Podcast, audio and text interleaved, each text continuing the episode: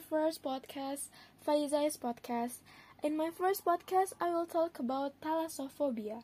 But first, I will share a story about myself and the sea. I'm someone who really loves the sea. I think the sea is beautiful and amazing. The beginning of my love of the sea is when I was five years old. My family and I went to Lombok for vacation. It was my first time snorkeling and seeing the beauty of the underwater world. Clear water, cute fish, and amazing coral reef made me fall in love with the sea at first sight.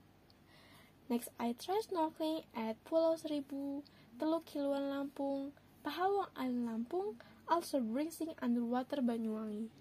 I really enjoy every time I spend exploring the sea. But in fact, many people suffer from thalassophobia. Do you know what thalassophobia is? Thalassophobia is a type of phobia that is a persistent and intense fear of deep bodies of water such as the sea and ocean.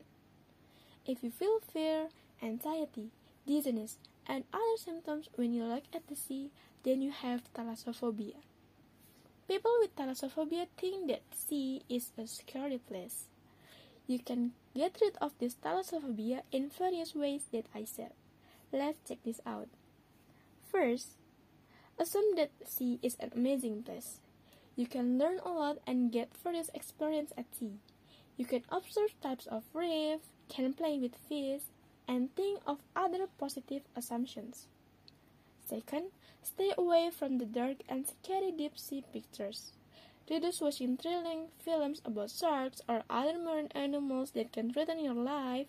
Keep in mind it's just a movie, and it can negatively affect your mind. Last, if you are really afraid of the sea excessively, follow a series of psychological therapies that can gradually eliminate your fear of the sea.